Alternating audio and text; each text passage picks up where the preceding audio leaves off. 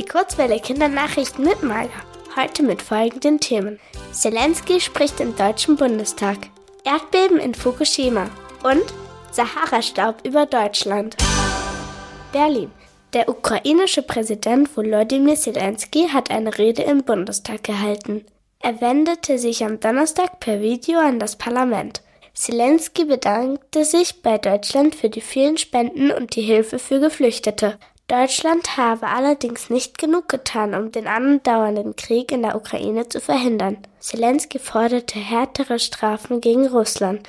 Deutschland solle zum Beispiel kein Gas mehr von Russland kaufen. Nach seiner Rede ging die Sitzung im Bundestag weiter wie immer. Putin greift die Ukraine weiterhin mit seinem Militär an. Zahlreiche Städte stehen unter Beschuss. Region Fukushima. Ein schweres Erdbeben hat am Mittwochabend die Region Fukushima erschüttert. Fukushima liegt in Japan. Bei dem Erdbeben kamen mindestens drei Menschen ums Leben. Mehr als 100 wurden verletzt. In zwei Millionen Haushalten fiel der Strom aus. Das Erdbeben war auch noch 250 Kilometer weiter in der Hauptstadt Tokio zu spüren. Das ist ein bisschen mehr als die Entfernung zwischen München und Stuttgart. Vor elf Jahren hatte es in der Region Fukushima ein noch stärkeres Erdbeben gegeben.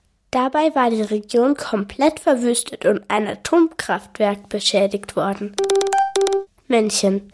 Sahara-Staub hat am Dienstag den Himmel über Bayern verfärbt. Die Wüste Sahara liegt in Nordafrika. Dort gibt es derzeit starke Sandstürme. Dadurch wurde der Wüstensand nach Deutschland getragen und verfärbte den Himmel bräunlich oder orange.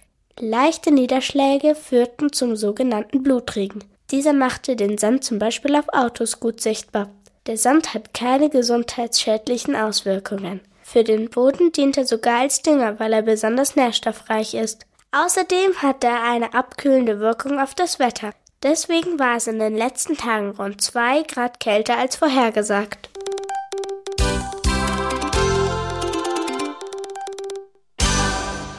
Gute Nachricht. In Wuppertal soll es in Zukunft schlaue Müllcontainer geben. Momentan werden die Papier-, Glas- oder Altkleidercontainer bis zu dreimal in der Woche geleert. Die Stadt will Messinstrumente in die Container einbauen. Sie sollen funken, wenn der Container voll ist. So spart sich die Müllabfuhr unnötige Fahrten. Das heißt, es entstehen auch weniger Abgase und weniger Lärm. Das Wetter. Anfang und Mitte nächster Woche wird es sonnig, bei Temperaturen bis zu 15 Grad. Nachts kühlt es bis auf minus 1 Grad ab.